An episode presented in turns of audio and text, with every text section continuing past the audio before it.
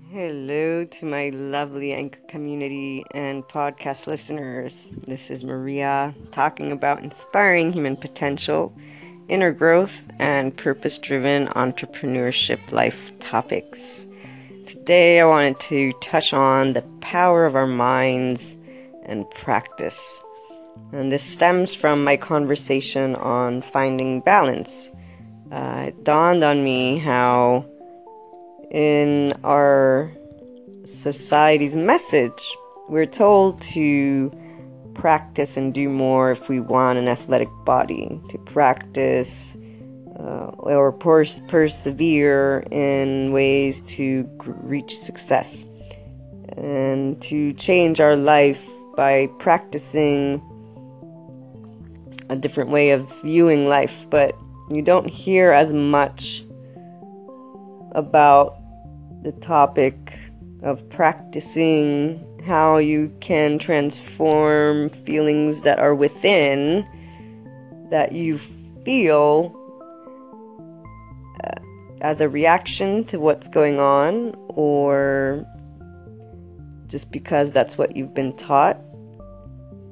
No, they don't tell us as much. You know, look, if if you're, you know, wanting to change, getting upset, because of A, B, C, and D, then just every time it happens, refocus. And with that refocus, bring to that refocus a different emotion.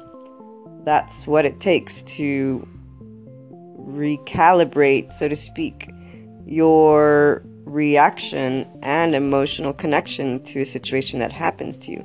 Now, psychologists talk about it, I'm sure, in different ways, and and those who have patients may give them tips or advice. But my point is, in our society, it isn't talked about in a way that yes, this can be done.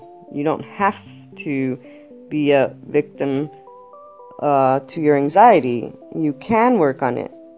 They say uh, your mind is the power of the mind. You know, inspirational or motivational speakers, but they're for specific niche markets, I guess you could say. You know, maybe uh, an author, an entrepreneur is watching and listening and tuning in.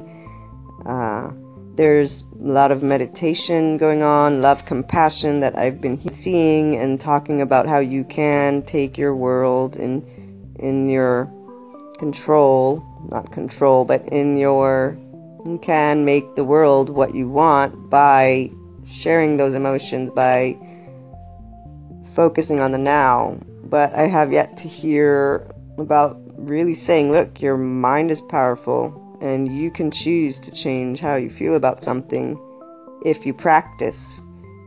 That's the point of the process as well. That's why every time that situation happens, when you're feeling in that bad mood about it, and you want to change that bad mood, then that's where your chance is and before you can before you can create a new neurological or synopsis i forget the terms because i watched a documentary on this where it showed how our neurons they create a connection. After so many times of doing something it is an automatic it's no longer something you think about. You make an association and that's the pathway that's been created but by proactively in that moment stopping yourself from continuing that reaction and retargeting, refocusing both your thought and associating a different emotion to it, you can create a new connection. So we can, with the power of our minds, with the desire to change something from within for ourselves, do that. It just takes practice. And so every time it happens, it might take you 10 times, 20 times, 30 times, but it's up to you every time to apply that new neural pattern, emotional response, however we want to call it, in order for you to completely change how you feel about it. And it also allows you to confront core situations that you're probably dealing with. So, Love to hear your thoughts. Call on in. And for my podcast listeners, you find me on Twitter, Luna12780. Talk to you again soon.